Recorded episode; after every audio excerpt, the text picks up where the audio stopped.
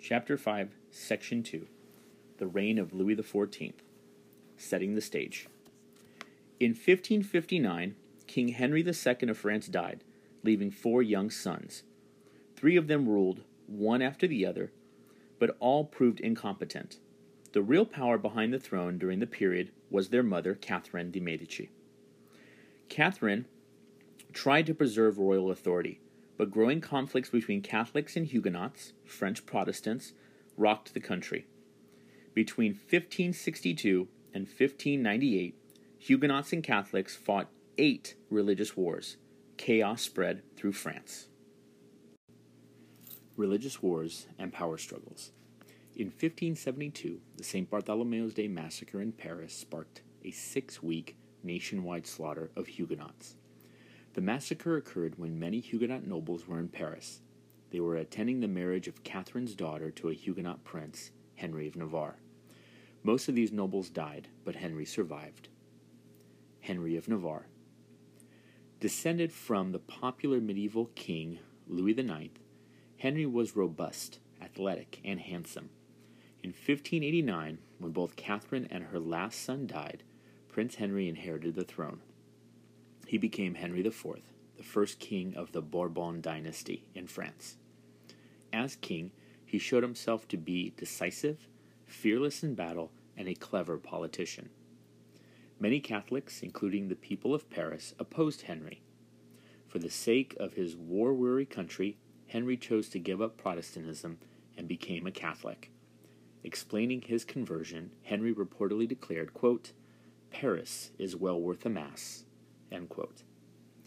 In 1598, Henry took another step towards healing France's wounds.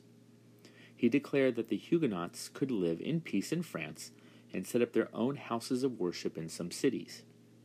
This declaration of religious toleration was called the Edict of Nantes. Aided by an advisor who enacted wise financial policies, Henry devoted his reign to rebuilding France and its prosperity. He restored the French monarchy to a strong position. After a generation of war, most French people welcomed peace.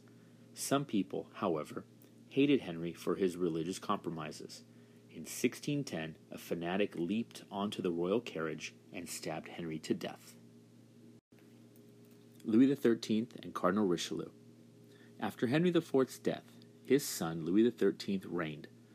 Louis was a weak king but in 1624 he appointed a strong minister who made up for all of Louis's weaknesses. Cardinal Richelieu became, in effect, the ruler of France.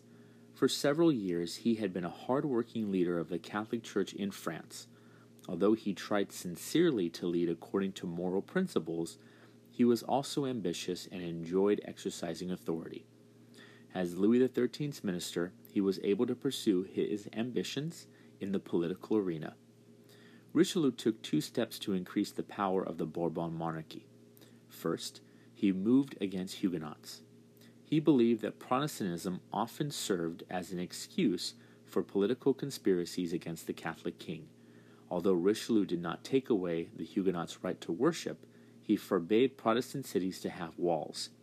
He did not want them to be able to defy the king and then withdraw behind strong defenses. Second, he sought to weaken the nobles' power. Richelieu ordered nobles to take down their fortified castles.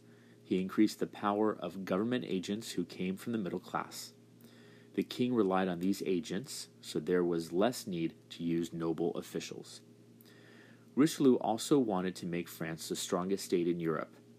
The greatest obstacle to this, he believed, was the Habsburg rulers, whose land surrounded France. The Habsburgs ruled Spain, Austria, the Netherlands, and parts of the Holy Roman Empire. To limit Habsburg power, Richelieu involved France in the Thirty Years' War. Writers turn towards skepticism. As France regained political power, a new French intellectual movement developed.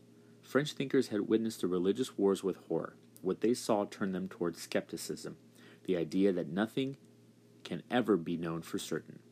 These thinkers expressed an attitude of doubt towards churches that claim to have the only correct set of doctrines. To doubt old ideas, skeptics thought, was the first step towards finding truth. Montaigne and Descartes. Michel de Montaigne lived during the worst years of the French religious wars. After the death of a dear friend, Montaigne thought deeply about life's meaning. To communicate his ideas, Montaigne developed a new form of literature, the essay. An essay is a brief work that expresses a person's thoughts and opinions. In one essay, Montaigne pointed out that whenever a new belief arose, it replaced an old belief that people once accepted as truth. In the same way, he went on, the new belief would also probably be replaced, replaced by some different idea in the future. For these reasons, Montaigne believed that humans could never have absolute knowledge of what is true. Another French writer at the time, Rene Descartes, was a brilliant thinker. In his Meditations on First Philosophy, Descartes examined the skeptical argument that one could never be certain of anything. Descartes used his observations and his reason to answer such arguments. In doing so, he created a philosophy that influenced modern thinkers and helped to develop the scientific method. Because this, he became an important figure in the Enlightenment, which we will read about in chapter 6. Louis XIV comes to power. The efforts of Henry IV and Richelieu to strengthen the French monarchy paved the way for the most powerful ruler in French history, Louis XIV. In Louis's view, he and the state were one and the same. He reportedly boasted, quote, L'état c'est moi, end quote, meaning, quote, I am the state, end quote. Although Louis XIV became the strongest king of his time, he was only a four year old boy when he began his reign. Louis, the Boy King. When Louis became king in 1643, after the death of his father, Louis XIII, the true ruler of France was Richelieu's successor, Cardinal Mazarin. Mazarin's greatest triumph came in 1648 with the ending of the Thirty Years' War. Many people in France, particularly the nobles, hated Mazarin because he increased taxes and strengthened the central government. From 1648 to 1653, violent anti Mazarin riots tore France apart. At times, the nobles who led the riots threatened the young king's life. Even after the violence was over, Louis never forgot the fear or his anger at the nobility. He determined to become so strong that they could never threaten him again. In the end, the nobles' rebellion failed for three reasons. Its leaders distrusted one another even more than they distrusted Mazarin. In addition, the government used violent repression. Finally, peasants and townspeople grew weary of disorder and fighting. For many years afterward, the people of France accepted the oppressive laws of an absolute king. They were convinced that the alternative, rebellion, was even worse. Louis weakens the nobles' authority. When Cardinal Mazarin died in 1661, the 22 year old Louis took control of the government himself. He weakened the power of the nobles by excluding them from his councils. In contrast, he increased the power of the government agents called intendants, who collected taxes and administered justice. To keep power under central control, he made sure that local officials communicated regularly with him. Economic growth. Louis devoted himself to helping France attain economic, political, and cultural brilliance. No one assisted him more in achieving these goals than the Minister of Finance, Jean Baptiste Colbert. Colbert believed in the theory of mercantilism. To prevent wealth from leaving the country, Colbert tried to make France self sufficient. He wanted it to be able to manufacture everything it needed instead of relying on imports. To expand manufacturing, Colbert gave government funds and tax benefits to French companies. To protect France's industries, he placed high tariffs on goods from other countries. Colbert also recognized the importance of colonies, which provided raw materials and a market for manufactured goods. The French government encouraged people to migrate to France's colonies in Canada. There, the fur trade added to French trade and wealth. After Colbert's death, Louis announced a policy that slowed France's economic progress. In 1685, he cancelled the Edict of Nantes, which protected the religious freedoms of Huguenots. In response, thousands of Huguenot artisans and business people fled the country. Louis's policy thus robbed France of many skilled workers. The Sun King's grand style. In his personal finances, Louis spent a fortune to surround himself with luxury. For example, each meal was a feast.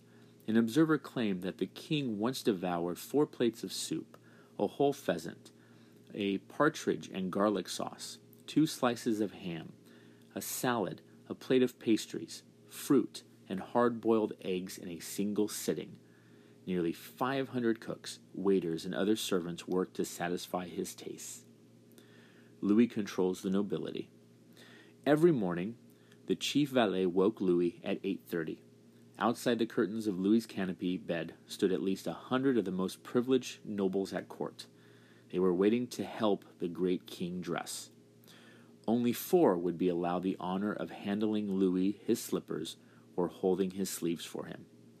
Meanwhile, outside the bedchamber, lesser nobles waited in palace halls and hoped Louis would notice him. The kingly nod, a glance of approval, a kind word, these marked marks of royal attention determined whether a noble succeeded or failed.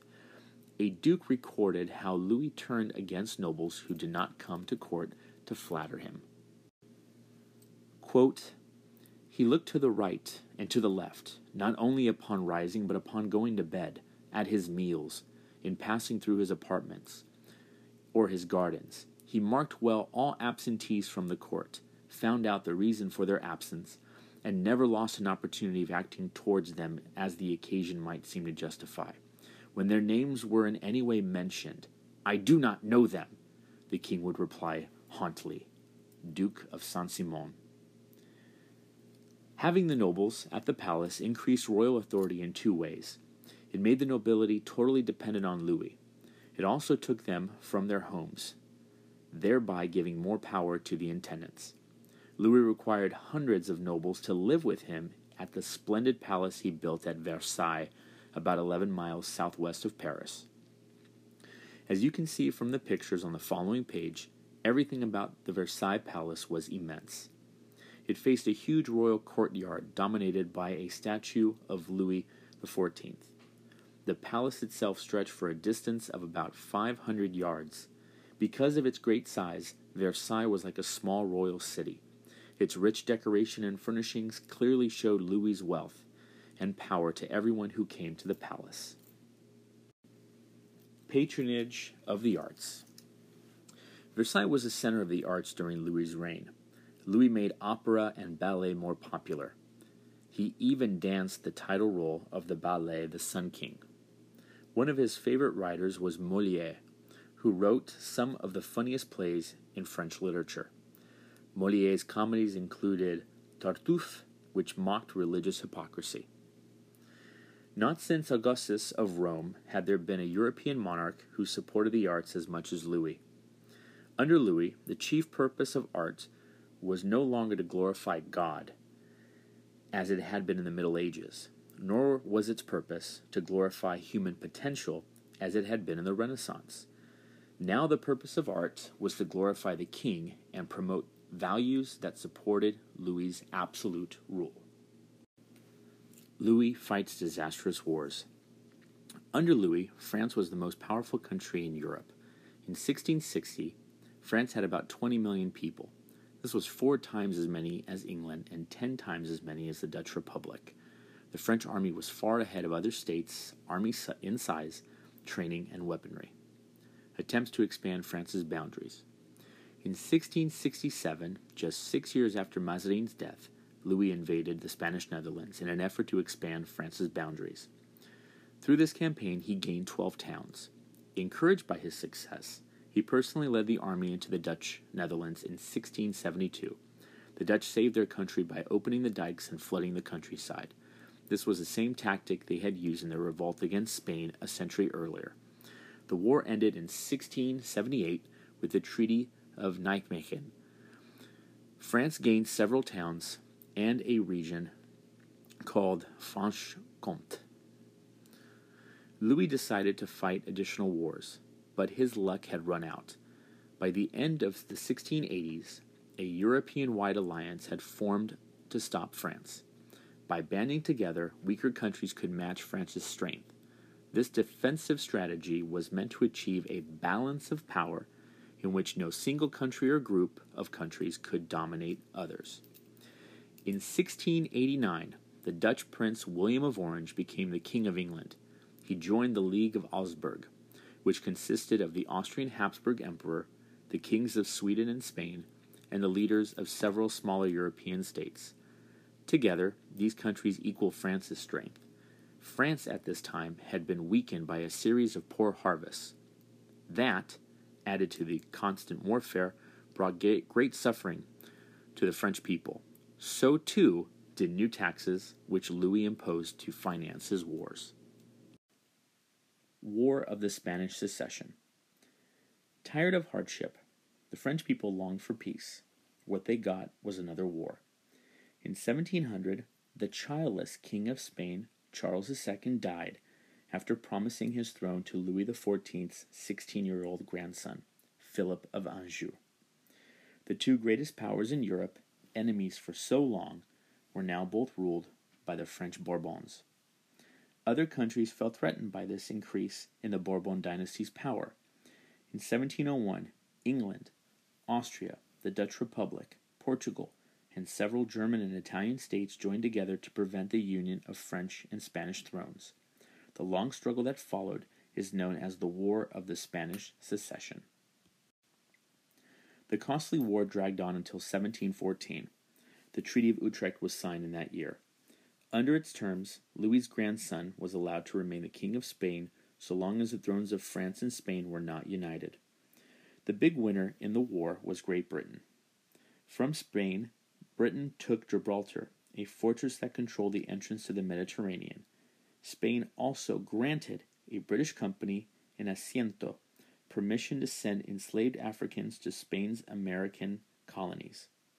This increased Britain's involvement in trading enslaved Africans. In addition, France gave Britain the North American territories of Nova Scotia and Newfoundland, and abandoned claims to the Hudson Bay region. The Austrian Habsburgs took the Spanish Netherlands and other Spanish lands in Italy. Prussia and Savoy were recognized as kingdoms. Louis's death and legacy. Louis's last years were more sad than glorious. Realizing that his wars had ruined France, he regretted the suffering he had brought to his people. He died in bed in 1715. News of his death prompted rejoicing throughout France. The people had enough of the Sun King. Louis left a mixed legacy his, to his country. On the positive side, France was certainly a power to be reckoned with in Europe. France ranked above all other European nations in art, literature, and statesmanship during Louis's reign. In addition, France was considered the military leader of Europe. This military might allowed France to develop a strong empire of colonies, which provided resources and goods for trade. On the negative side, Constant warfare and the construction of the Palace of Versailles plunged France into staggering debt. Also, resentment over tax burden imposed on the poor and Louis's abuse of power would plague his heirs and eventually lead to revolution. Absolute rule did not die with Louis XIV.